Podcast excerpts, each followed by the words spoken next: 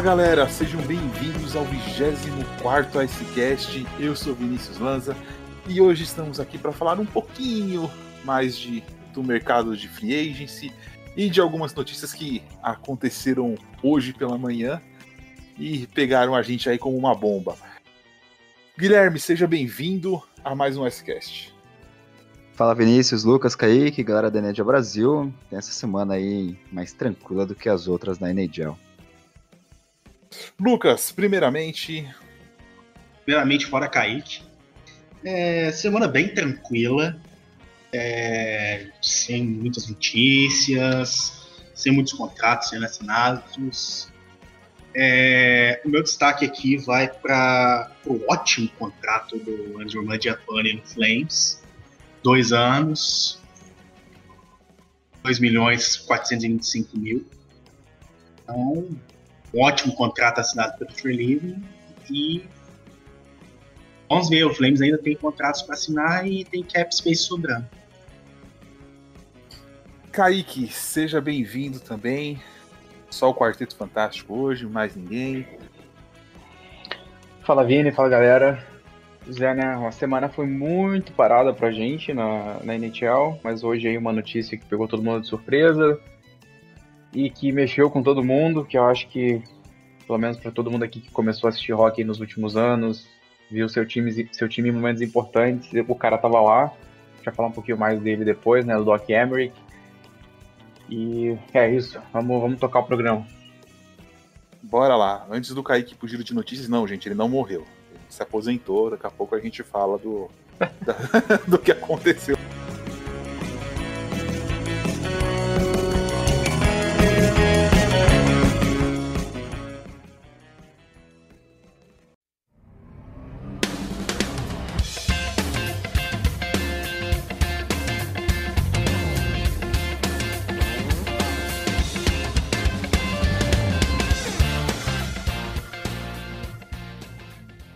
Então, começando o nosso giro de notícias, né, vamos falar do Boston Bruins, que vai começar a próxima temporada, né? Caso a temporada comece realmente em janeiro, como especulado, vai começar sem Brad Marchand e David Pastrnak, dois dos principais jogadores da equipe. Marchand quatro meses fora, uma cirurgia de hérnia, e o Pastrnak uma cirurgia de reparo no quadril e uma outra de um local que eu não consigo lembrar. e cinco meses fora, então o, ambos operaram em setembro, devem ficar fora aí o Pastrnak pelo menos até fevereiro, caso realmente volte. O Marchand pode ser que volte ali na metade de janeiro, mas é, um, é uma, uma, baixa duas baixas consideráveis para os Bruins. Vocês acham que o Bruins é, corre risco de perder playoffs por causa disso, ou vocês acham que é, eu acho que o Bruins não vai ser a mesma força do ano passado, mas eu não acho, eu não vejo o Bruins como um time de wild card ou um time fora dos playoffs. Vocês, vocês acham isso ou eu tô pensando, eu tô muito otimista pro Boston ano que vem? Essa temporada é, tende a ser um tiro mais curto, né? O fato de estar começando em janeiro. Então, pode ser que o Boston vai perder muita força no começo da temporada e nessa, nessas condições que a gente vai ter, provavelmente, né? O, começo de temporada vai ser extremamente importante, vai ser muito mais importante do que, do que em, em condições normais. Então o Boston perde força aí, pode ser que tenha que brigar pelo, pelo wildcard por ficar com duas peças tão importantes assim logo no começo. Eu já vou um pouco mais além, eu acho que o Bruins não repete. É, obviamente não vai repetir a temporada que teve, né?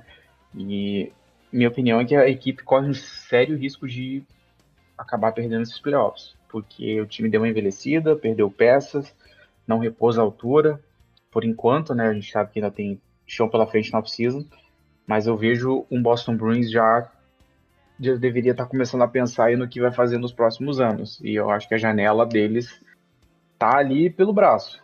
É, para mim, vai depender do entrosamento dos Sabres. Uh, o Lightning passa em primeiro. Acho que aí, se o Sabres ir bem, vai disputar a segunda colocação ali com o Maple Leafs. E aí, provavelmente, o Boston Bruins pega um wild card.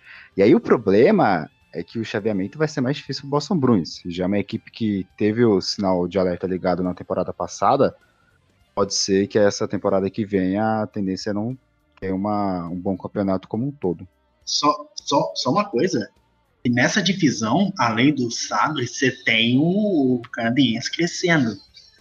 Então a situação do Boston fica ainda mais difícil. É, eu discordo do Canadiense crescendo, gente. O Canadiense foi para os playoffs por bondade da NHL e marketing. É, o Canadiense não chegou não. a ter 50% de aproveitamento. Como que ele está crescendo? Não. É, ô, ô, é... Vini, vamos, é, convenhamos que o time está melhorando nos últimos anos. Mas para desafiar uma das três vagas, não, desculpa. Não, desafiar uma das três vagas não, mas brigar por wildcard pode ser. Hum, não acho. Não acho que nenhum time da, da Atlanta contra os times da Metro não. Assim, pode ser que ele brigue por wildcard, fica ali, sei lá, briga por oitavo, nono. Então, assim, você tem uma divisão muito é, mais competitiva do que na temporada anterior. Tem falar no Panthers também, né? Caso, o Panthers pode chegar. O Panthers, sim. Eu acho que o Panthers tem total condição de assim, brigar, mas cê, o, você, o Rebs, pra cê, mim, tá atrás do Panthers ainda, por exemplo. O Rebs tá atrás do Panthers, sim mas o Revs melhorou nessa off-season. Eu vejo que eles tiveram uma certa melhora, questão de peças, podem jogar melhor. Então, é uma divisão muito mais competitiva do que nos, nos anos anteriores. Que nos anos anteriores só tinha o quê? Só tinha o Lightning, o Boston e Leafs. Agora você tem mais times chegando para brigar. Então pode ser que o Boston acabe caindo aí pela competitividade que entrou na, na divisão. E seguindo, né, Joe Thornton não joga mais no San Jose Sharks. Após aí diversos anos com a camisa do time da Califórnia, o veterano, com seus 41 aninhos de idade, resolveu que vai tentar a sorte em Toronto. Não sei muito bem o que ele acha que ele pode conseguir por lá, mas ele fez essa leitura de que talvez seja o melhor lugar para ele agora. É, achei curioso o motivo ele falou que um dos principais motivos para ele ter escolhido Toronto foi o, o Frederick Anderson, né, o goleiro do Toronto, dizendo que um cara que ele gosta muito e é um cara que ele vê, né, que ele enxerga como excelente, que pode ajudar na conquista.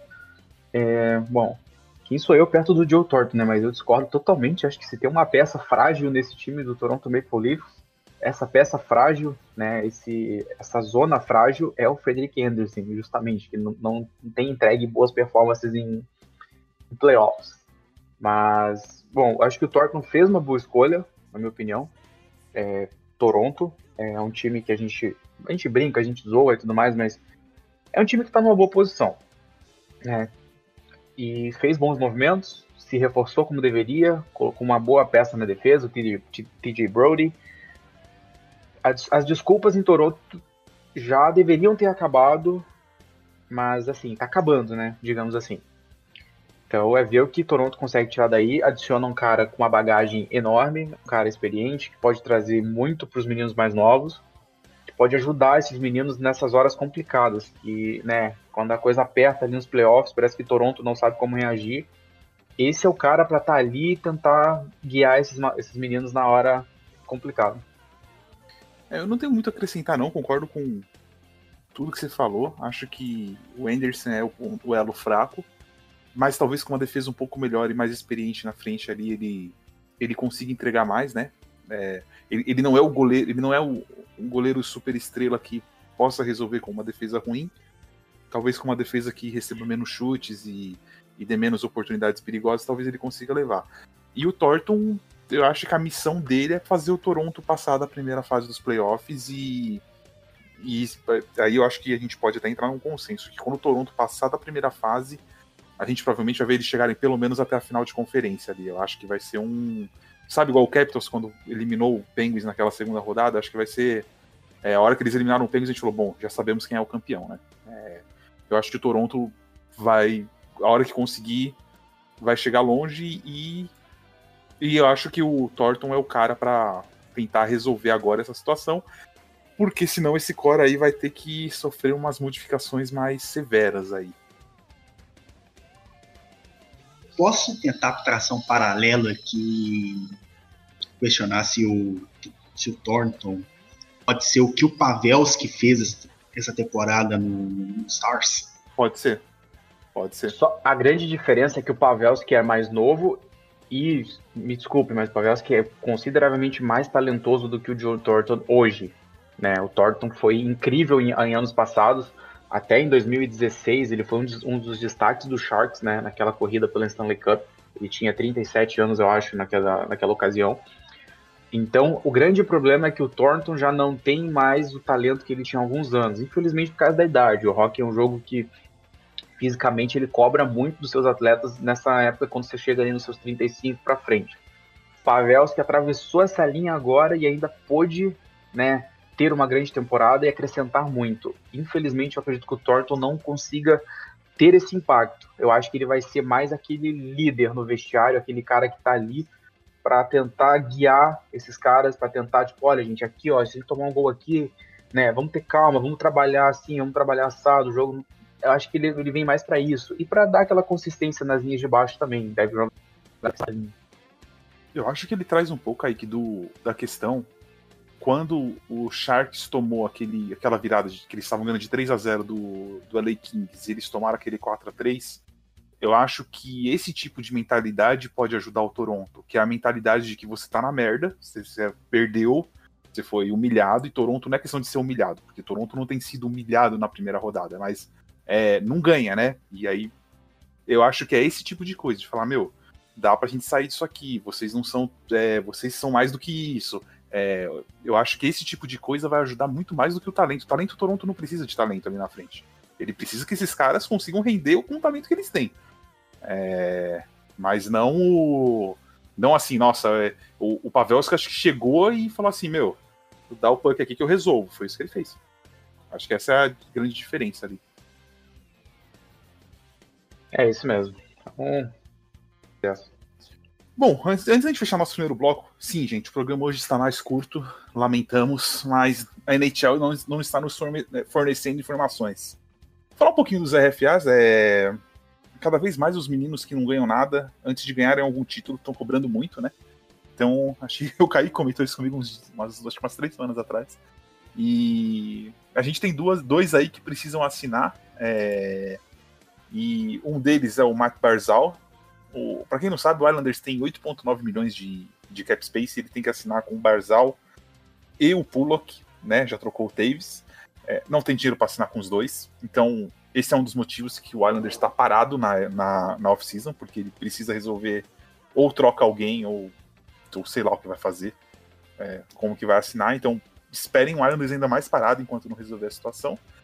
E o Pierre-Luc Debois precisa assinar com o Blue Jackets é, como a gente falou, o Pierre-Luc Dubois foi, se tornou o primeiro central do Blue Jackets ali. É, Blue Jackets tem 12,9 milhões. É um contrato que eu vejo saindo logo mais, assim. Não acho que é um contrato que vá ficar travado. Já o Barzal, aí acho que a gente pode abrir até uma discussão. Cara, eu acho que o Barzal tá achando que ele vale mais do que ele vale, né? E esses 8.9 eu acho que é pouco. A não ser que ele assine um bridge, um bridge de 8,5, de dois anos. O que eu não sei se ele faria. O que, que vocês acham aí? É... Bom, acho que o Pierre-Luc Dubois é um contrato que, como você falou, ele não deve demorar a sair. Já estavam rolando as conversas. O, o, o Blue Jackets fez um trabalho excelente abrindo espaço no cap, né, com algumas trocas nas últimas semanas. Trocaram o Ryan Murray e conseguiram abrir mais espaço. E muito provavelmente vai trocar um dos goleiros também para abrir um pouco mais. Então é um time que está tranquilo para fazer essa, essa renovação. Acredito que o Pierre-Luc Dubois vai pegar um contrato na casa dos 7 milhões e meio ou 8, mais ou menos. Se é bridge ou não, aí realmente não, não tem muita informação, não tem muita especulação ainda. Em relação ao Barzal, não dá para saber. É, o camp dele, aparentemente, foram notícias é, ventiladas, a gente não tem muita confirmação, mas uma fonte ou outra é um pouco é, é até confiável. O camp dele estava querendo, tava fazendo um pedido alto, né? O camp dele queria queria uma, uma renovação longa com valor alto. O Islanders quer uma renovação longa com valor um pouco mais com valor um pouco mais baixo. Eu acho que eles vão ter que se encontrar no meio aí. Muito provavelmente eu acho que a minha aposta seria um bridge deal. deal. Um bridge de, sei lá, dois anos, valor a 7 milhões e meio, mais ou menos, para dar tempo do Islanders se reestruturar e ter o espaço necessário que vai ter daqui dois anos, quando vários contratos acabarem. Se o camp do Barzal e o próprio Matt Barzal vão aceitar, é outra história. Eu vejo essa negociação indo mais ou menos por aí, né? E a questão é a seguinte, é, com essa off-season tão parada, Barzal na, ainda sem assinar, o, o querido Aro Santos podia dar uma de ousado aqui, né? Soltar aquela offer sheet bonita de com limite ali em 8,9, se eu não me engano, que é custa uma primeira, segunda e uma terceira escolha de draft. Joga aí 7 anos, 8,9 e deixa o Lula, o Lula Moriello correr. Coloca, coloca um relógio nessa negociação, né? É, vamos, vamos, vamos se mexer. Faz, faz, o, faz o Lamoriello correr pra, pra gente ter um pouquinho de, de emoção nessa off-season aí. Só, só pelo caos, né? É, só pelo caos. Não, e, e parando para analisar, antes Lucas passar para você, não é, uma, não é uma coisa que não faz sentido pro Senators. Essa é a grande questão, não é só o caos. Mas imagina se o Senators hoje vai no mercado e por uma primeira, uma segunda e uma terceira escolha do ano que vem, consegue um jogador como esse, pagando 8,7, 8,8 milhões. Para o Senators, isso pode ser um negócio assim, fantástico. Claro, não é a hora de, de ousar e fazer besteira, mas eu acredito que uma primeira escolha de draft por um cara como o Barzal. Eu, eu, eu, eu não sou muito conservador em negociação, não. Você sabe como eu sou com relação a isso. Eu, eu acho que vale a pena se, se ver aí um, um algo, né? Porque você vê, é um time que já trouxe o Stutzel agora, é um time que tem uma boa defesa com o Thomas Chabot, tem o Brunstrom para subir, tem o Sanderson, tá, colocou o Murray no gol, então é um time que está se reforçando aqui e ali, colocou o dado 9 agora na Free Agents, né? Não é uma besteira, não é uma troca gigantesca que vai mandar muita peça, são algumas escolhas, eu acho que algumas escolhas nesse ponto o Senators talvez poderia dispor. E outra, né? Eles têm cap space para isso o, o Senators tem cap space para fazer essa, essa offer sheet, né? Fazer essa oferta pro Barzal. Eu, eu concordo com o Kaique, seria uma coisa muito interessante de se ver e colocaria uma pressão absurda em cima do, do Namoriello. Seria divertido pra gente que tá aqui de fora acompanhar isso. É, quanto ao salário do. Quanto ao, ao Pierre-Luc Dubois, é, eu acho que ele, que, assim, em breve, provavelmente nos próximos três dias, acho que até o próximo sketch, com certeza, a gente já deve ter notícia sobre, sobre o contrato dele. É, não deve sair ali pelos. Deve sair pelos 6, 7 milhões. O, os Jaggeds têm cap space para isso, eles estão com quase 13 milhões de espaço. Então, vai ser o franchise center deles vai ser se aquele central de primeira linha. Vai aprender muito com, com o Coivo que, que chegou. Então, é, não tem muito o que dizer, vai, esse salário vai vir, vai vir rápido. A questão mesmo é o que, que o, o Islanders e Barzal vão fazer. Se vai rolar aquela offer sheet em algum outro clube, se eles vão renovar por um bridge, se, se o Islander vai ceder e e assinar o Basal por um contrato de longo termo, de valor alto. É, tem muitas interrogações aqui nesse, nesse contrato e a gente deve nós devemos ter uma situação parecida o que aconteceu foi com o Morgan Riley na temporada passada. Corrija aí, Vinícius. Eu, eu não lembro. Foi, acho que foi o Morgan Riley na temporada passada, que foi só logo no, na pré-temporada que. O Marner teve isso, quase que chegou a começar a temporada e. e ah, foi, então foi, foi, foi, foi, o Marner. Não sei se foi, foi o Marner, passado ou o retrasado. É. Não, não foi o Ryan, foi o Marner mesmo. Então acho que vai ser uma. Pode ser uma coisa parecida com isso. Né? Tipo, essa negociação se arrastar, se arrastar até. Até o início da pré-temporada, até o início da temporada. Eu não duvido que isso aconteça, não. Quando se trata de, de, de contratos assim, a, tendência dos, dos, últimos anos é, é, a negociação demorada, novela e só se, só se acertando mesmo no comecinho ali, da, aos 47 do segundo tempo. É, o Pierre, o Pierre-Luc Dubois tem tudo para ser o grande líder é, técnico dessa equipe do Blue Jackets da, da era Tortorella, né? É, essa temporada que vem, você tem ali o Coivo, o Max Domi, que chegaram para reforçar um, um, sistema ofensivo que era mais fraco, se você comparar com o, o que o sistema defensivo poderia produzir e o que o sistema ofensivo pode produzir. O ofensivo ficava um pouco mais a, a, embaixo. Então, o, a permanência dele no Blue Jackets depende totalmente da, do desempenho da equipe nos, nas próximas temporadas.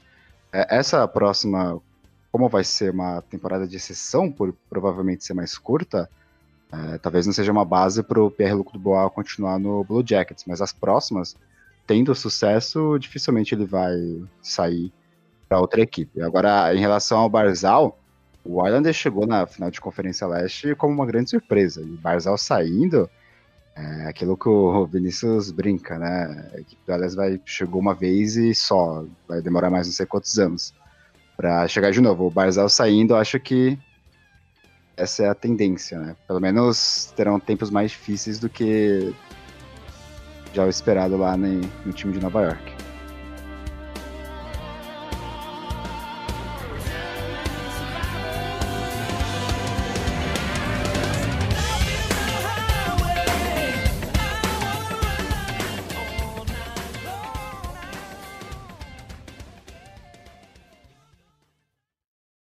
Esse podcast faz parte do site Fambonanet. Acesse fambonanet.com.br.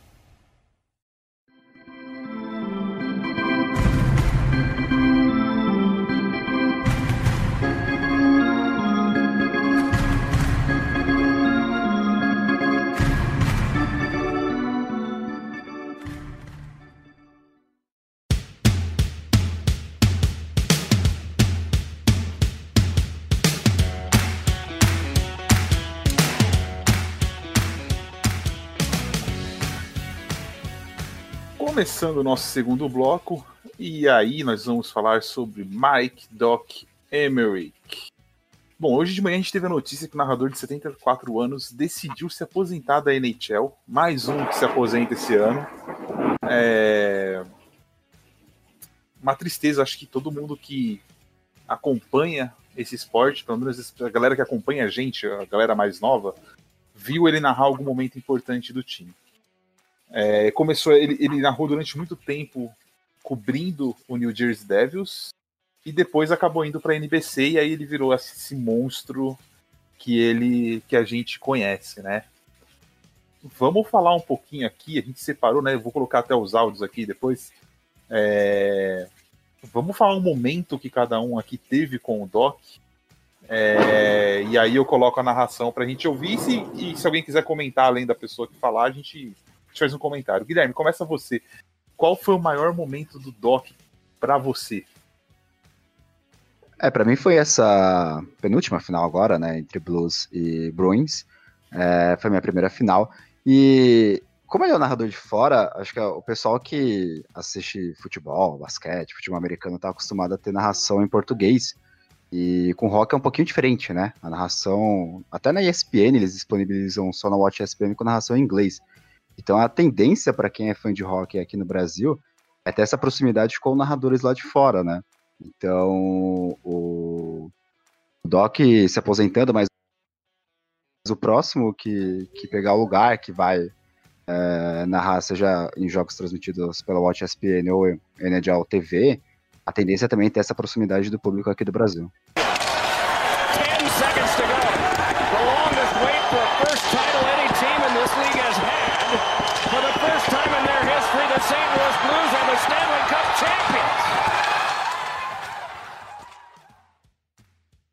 É, lembrando que ele foi introduzido também aí no, no Rock Hall of Fame em 2008. É, ele é uma lenda também, ele narrou alguns jogos da, da NFL durante 92 e 93. Lucas, para você, vamos descobrir coisas do Lucas agora, Kaique. Coisas que nós não sabíamos. Ai, ai, vocês já vão me crucificar por escolher um gol do, do 87 lá do Penguin, só que pelo Canadá. Só, é, vai começar a piadinha. Isso, eu, não entendi, eu não entendi. O, o, Kaique, por que ele tá na defensiva? Você entendeu? Eu não entendi. Ai, ai. Ninguém falou, ninguém falou nada ainda. É, já, não, se pegou, só, já se só, só, na, só na pré-gravação, só, no, só no, no, na esquenta da gravação aqui já começaram, só porque eu tinha falado. É, quem me conhece sabe que eu sou um fanático torcedor da seleção canadense. E as Olimpíadas de 2010 foi basicamente o meu primeiro contato assistindo hockey. E então eu escolhi o gol que deu a medalha de ouro para o Canadá em cima da seleção dos Estados Unidos nas Olimpíadas de Vancouver, é, com assistência do maior camisa 12 de todos os tempos, Jerome Guinla.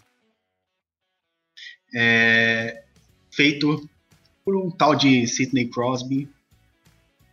E sem dúvida, esse time de 2010, essa seleção canadense de 2010 é, é absurdamente, é, é, absurda, é absurda.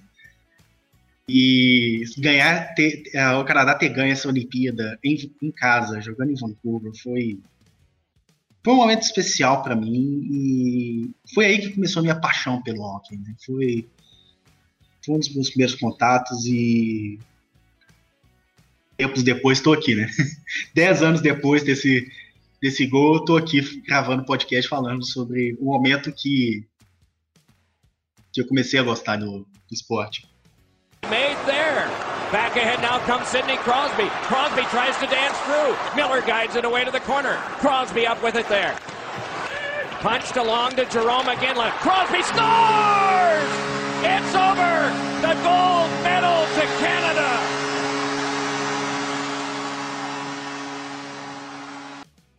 É, o Lucas, na verdade, Kaique, é aquele cara que. Sabe a figurinha do Homer Simpson, que ele entra no, na, no matinho e sai com outra camiseta? O Lucas, é, o Lucas é esse aí. É, critica, a, a, diferença, a diferença, a, a, diferença é que eu saí com a camisa do Flames e entrei contra o Canadá. Uhum. É. 87, 87 do Canadá é escrito Crosby nas costas, mas tudo bem. Tudo bem. Não, no meu caso a camisa seria 12 do Iguinla. Uhum, mas o gol é do Crosby. A assistência foi do Iguinla. Mas foi o que é. Foi, curiosamente, foi uma das primeiras vezes que eu assisti também o, o, o hockey. Nessa época eu ainda não conhecia, né? Conhecia jogador nenhum e tudo mais. Eu só lembro que o, uns colegas, torcedores aí de esportes americanos, estavam comentando muito na timeline que Canadá e Estados Unidos estavam se enfrentando. E o jogo estava passando na televisão brasileira, inclusive, se eu não estou errado, né, Lucas? Passava, passou. Foi na Record. Acho... As Olimpíadas inteiras passou na Record. Ah, e eu lembro, eu, que, lembro que... Na, eu lembro que tava na televisão aberta e eu fui ver aquilo e tal, e fui jogar, assim, daqui a pouco, ah, isso aqui vai pra prorrogação, aí sei que alguém marcou um gol, esse gol deu o título e tal. Aí eu passei a conhecer o rock um, um, tempinho depois daquilo, foi quando eu passei a me familiarizar melhor, que eu comecei a acompanhar os Penguins um ano depois, aí que eu fui saber quem tinha feito aquele gol e tal. E momentos, momentos incríveis, né? Depois a gente tem a narração do como e marcante demais. Eu acho que dá pra gente falar que o Doc, guardado as proporções, é o Galvão Bueno, assim, né, da, da, na NHL. É o cara que tava lá em basicamente todos os momentos, os grandes momentos aí nos 20, 30 anos, tem a voz do Doc no meio. É, é, o, é o Doc nos Estados Unidos e o, Bob Cole no Canadá, né? É, é, é incrível, assim, como as pessoas procuram. São as, pessoas, as pessoas procuram a, o jogo com a, com a narração do Doc para assistir. Eu, eu mesmo tenho uma preferência imensa. Quando eu sei que é o Doc que tá narrando, eu, eu tô sempre assistindo. E, bom, para mim o meu momento também foi, foi mais recente. É, segunda rodada dos playoffs de 2017, o jogo contra o Capitals, né? A gente estava ganhando por um gol de diferença, faltavam três minutos. E o Capitals estava amassando os Penguins. E o Flurry faz uma sequência absurda de cinco defesas no lance, com todo mundo em cima dele no crease e tudo. E o Doc, ele fica tão louco enquanto ele narra que ele perde a, o ar, assim, ele, ele erra a, a, respiração e ele tem que dar uma pausa para voltar a narrar. É, foi um dos lances que me marcou muito assim, nos últimos anos, que eu sempre lembro quando falam do, do Doc, é, foi esse daí. Nate Schmidt rushes it back ahead. Three and a quarter to go in the third period. That's slowed down by Fleury, taken by Ovechkin. Ovechkin led it back across, and it's shot by Schmidt. Save made by Flurry. scrambled there in front. Still a big pileup. The puck is still loose underneath of one of the Penguins players. Still they're battling for it, and we get a halt to play. Not yet. It's loose, and a shot by Carlson is saved by He's without a stick. He makes another save and still another save. And play is stopped. O eu sempre eu sempre penso, sempre que eu lembro dele, eu lembro desses lances exatamente que você falou, Kai, que é quando um time aqueles 5 minutos, 3, 4 minutos finais de jogo que o jogo tá um gol de diferença e um time faz o o famoso shell em volta do gol ali, chuta e seja o que Deus quiser, né? E, e o Doc sempre controlou é, muito bem esse tipo, sempre trouxe muita emoção nesse tipo de lance. O meu lance é jogo 7 2015. O Capitals muito melhor que o Rangers. É, tava no overtime, o Rangers tomando pressão. Lembro até tava assistindo com o meu irmão. Aí ele falou: Nossa, acho que hoje não vai dar. Eu falei: Não, daqui a pouco a gente faz um gol. O Rangers, se não me engano, teve três ices consecutivos. E aí eu comentei até, falei: O Capitals vai pagar por isso. O Rangers ganhou o face-off. Disco desvia no pé de algum defensor do Capitals. Holt cai e o Stepan faz o, o gol da classificação. É, é um momento animal para mim quando ele grita. Stepan, nossa, sensacional. É, é uma das coisas mais marcantes para mim no, no doc. Energy to this game, both teams. Off the tie-up, it is fair, but it came back to Yandel. Drive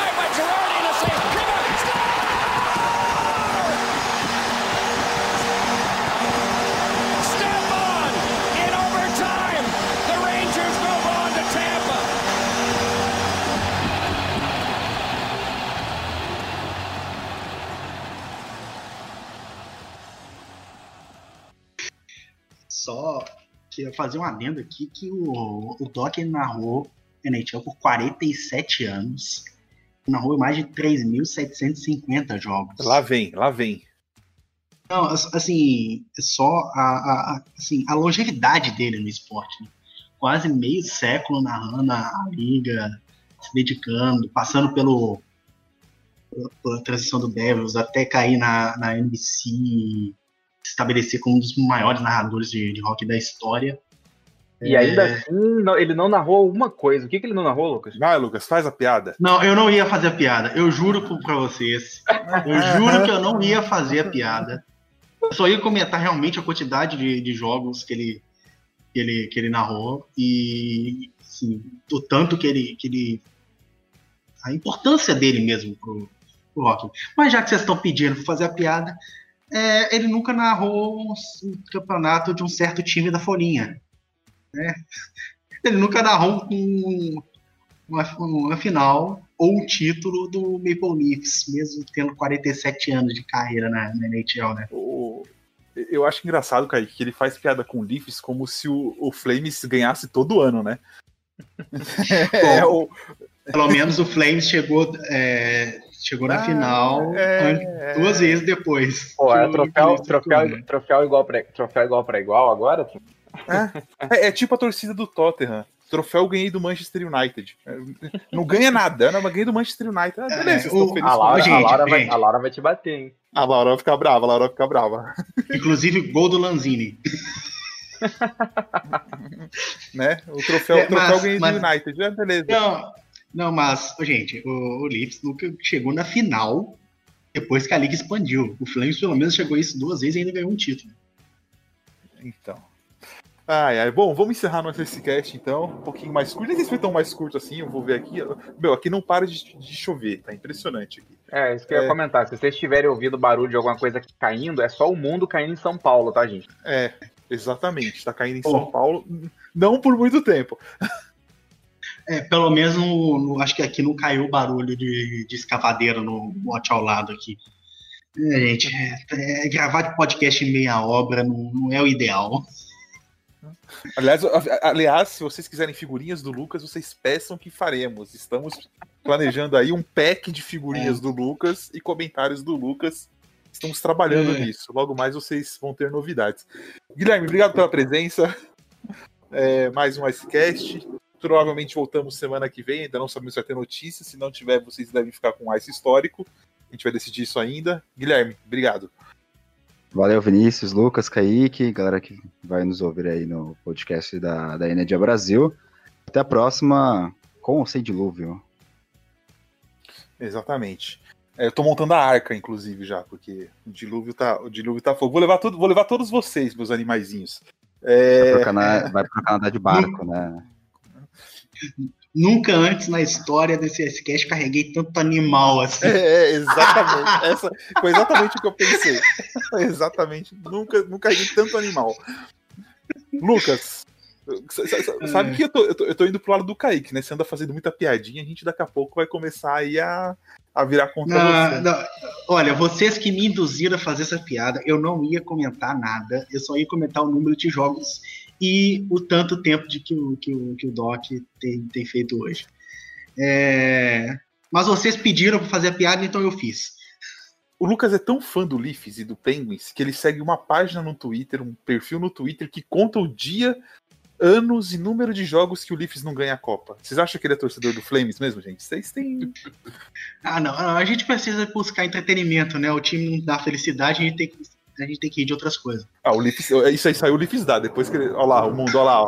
O, o, motorista, o motorista de Zamboni, né, aquilo ali foi ridículo. Nossa, Deus. Não, nem, e pior, motorista de Zamboni que trabalha pro próprio time. Isso, cara, empregada do Maple Leafs. Tra trabalhava, né, provavelmente. É. é então, vou, vamos despedir, né? É, fora Kaique. Pra... Tem que ter, né, Vini?